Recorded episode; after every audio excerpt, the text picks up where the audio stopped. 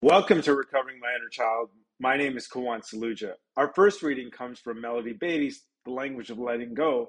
The topic, Getting Through the Holidays. For some, the sights, signs, and smells of the holidays bring joy and a warm feeling. But while others are joyously diving into the season, some of us are dipping into conflict, guilt, and a sense of loss. We read articles on how to enjoy the holidays. We read about the Christmas blues, but many of us still can't figure out how to get through the holiday season. We may not know what a joyous holiday would look and feel like. You know, I was thinking about this earlier this uh, morning, uh, actually, and it just feels like an act of reparenting. I felt like the choice of enjoying the holidays was kind of snapped, uh, you know, from growing up in a, you know, taken away, uh, growing up in a dysfunctional family. Um, I have you know, from a time like, you know, traveled outside of the country has been really helpful.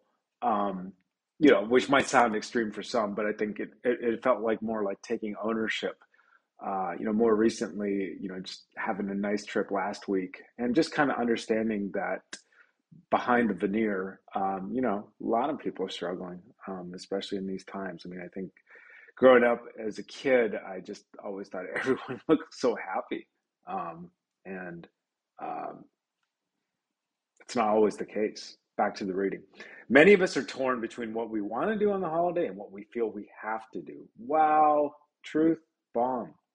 We may feel guilty because we don't want to be with our families. We may feel a sense of loss because we don't have the kind of family to be with that we want. Many of us, year after year, walk into the same dining room on the same holiday, expecting this year to be different. Then we leave year after year, feeling let down, disappointed, and confused by it all. Many of us have old painful memories triggered by the holidays. Many of us feel a great deal of relief when the holidays ended. One of the greatest gifts of recovery is learning that we're not alone. There are probably as many of us in conflict during the holidays than there are those who feel at peace. We're learning through trial and error how to take care of ourselves a little better each holiday season. Our first recovery task during the holidays is to accept ourselves, our situation, and our feelings about our situation. We accept our guilt, anger, and sense of loss. It's all okay. Acceptance. Radical acceptance. There is no right or perfect way to handle the holidays. Our strength can be found in doing the best we can, one year at a time. The holiday season, I will give myself permission to take care of myself and to enjoy it. And, and now we move on to the next reading, also from Melody Beattie's The Language of Letting Go. The topic, holiday triggers. One year when I was a child, my father got drunk and violent at Christmas. I just unwrapped a present, a bottle of hand lotion, when he exploded in an alcoholic rage. Our Christmas was disrupted. It was terrible. It was frightening for the whole family. And now, 35 years later, whenever I smell hand lotion, I immediately feel all the feelings I did that Christmas the fear, the disappointment, the heartache, the helplessness, and an instinctive desire to control. Woo. Um, this wasn't always even just Christmas. This was like um, just during holidays and long free periods of time. It was like almost like our family was lost when, you know, workaholism or schoolholism, you know, gradeaholism, I guess, just I mean there was so much focus on grades, almost to almost more important than money. I felt as a kid, um, and as far as there's some kind of direct relationship between grades, or I shouldn't say direct, a guarantee of you know grades and money, which you know is kind of a different subject, but you know I I do realize that these kinds of things, um, you know, I've more recently moved to hot hotter weather, and that's uh, I think I love hot weather, but I also think I feel safer, and it's it is I think somewhat related to my trauma of growing up in you know colder climates, and just reminded me of you know that feeling of being trapped. Back to the reading. There are many positive triggers that remind us of Christmas, snow, decadent. I love this positive triggers. Love that term. Love that term, man. This is such an honor to do this. There are so many pros- positive triggers that remind us of Christmas snow, decorations, silent night, jingle bells, wrap packages, nativity scenes, stockings hung on a fireplace. These triggers can evoke uh, in us the warm, nostalgic feelings of the Christmas celebration. Yeah, like for me, I think of this. I just love this concept of positive triggers. I mean, for me, it's like a coffee shop with the right music, a gym, Uh, you know, like a so, and I do think of the positive triggers of this season. You know, it could be you know more sleep. Uh, you know, it used to be great sporting events, not necessarily the case. And you know, more recently, I mean, just again, I think it's very important for me to, you know, as as an adult, to try to be in warmer, you know, temperature and not feel obligated. Back to the reading. There are other kinds of triggers, though, that may be less apparent and evoke different feelings and, me- and memories. Our mind is like a powerful computer. It links sight, sound, smell, touch, and taste with feelings, thoughts, and memories. It links our senses, and we remember. Sometimes the smallest, most innocuous incident can trigger memories.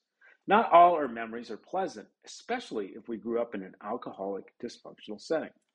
We may not understand why we suddenly feel afraid, depressed, and anxious. We may not understand what has triggered our codependent coping behaviors the low self worth, the need to control, the need to neglect ourselves. That's interesting, the need to neglect ourselves. When that happens, we need to understand that some innocuous event may be triggering memories recorded deep within us.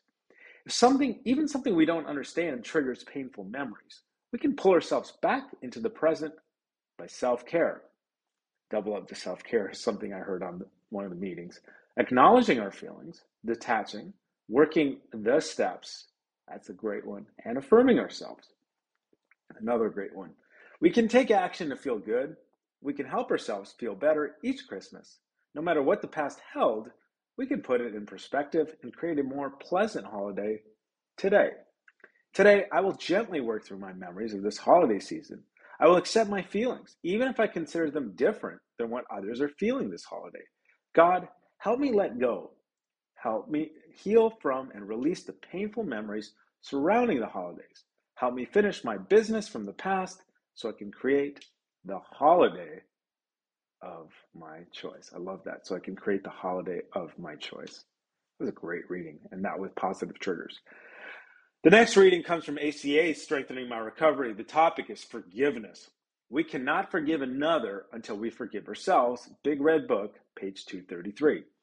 As children, we learn to be critical of ourselves and to see ourselves as never being good enough. This was told to us so many times and in so many ways by the adults in our lives.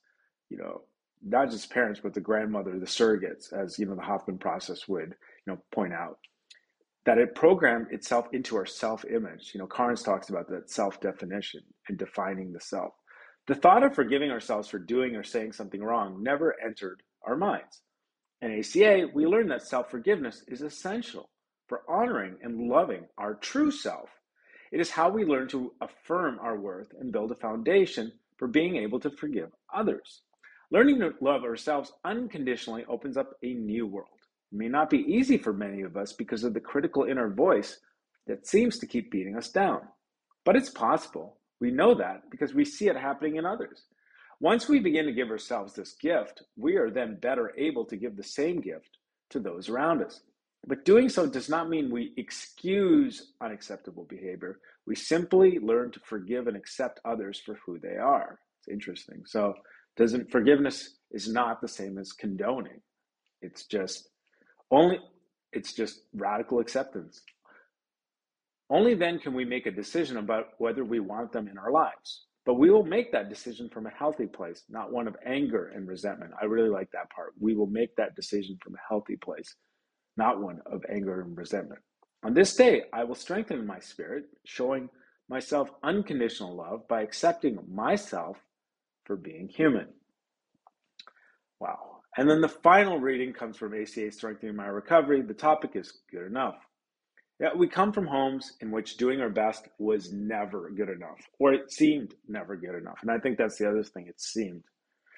As children, many of us were expected to perform, but no matter how well we did, we didn't receive praise, just higher expectations, or like way too much praise, and even higher expectations. It was normal to want to hear we were valued and we yearned for affirmation that we were okay but in its absence, we were left to believe we simply weren't good enough.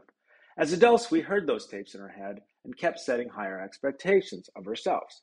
No matter what I've achieved, sorry, no matter what we achieved, we never felt good enough. Many of us were lucky that we inevitably hit a wall we couldn't climb and found ACA and the help we needed. I'm just so glad I found ACA. It's uh, so helpful to you know diagnose the what. As we learned to, uh, sorry, we began to see that not getting praise had kept us from knowing how to give praise. Wow. For those of us who have children, we want to do it better, but couldn't find the language, often believing that praise would give them permission to stop trying. Right, that there's some kind of transactional nature to the praise. We had repeated the pattern, not realizing that the disappointment in their eyes mirrored our own childhood feelings. As we learn to erase the tapes in our heads, we begin to give ourselves the affirmation we didn't get, that we are good enough. Can now pass the sense of worthiness on to those who mattered in our lives. On this day, I remind myself that I am good enough and I fill myself with praise and good feelings. And that concludes today's holiday edition of Recovering My Inner Child. Until next time, this is Kuan Saluja reminding myself to pause because that's where God is. There's no healing without feeling, to feel my feelings and to approve and love myself. Happy holidays.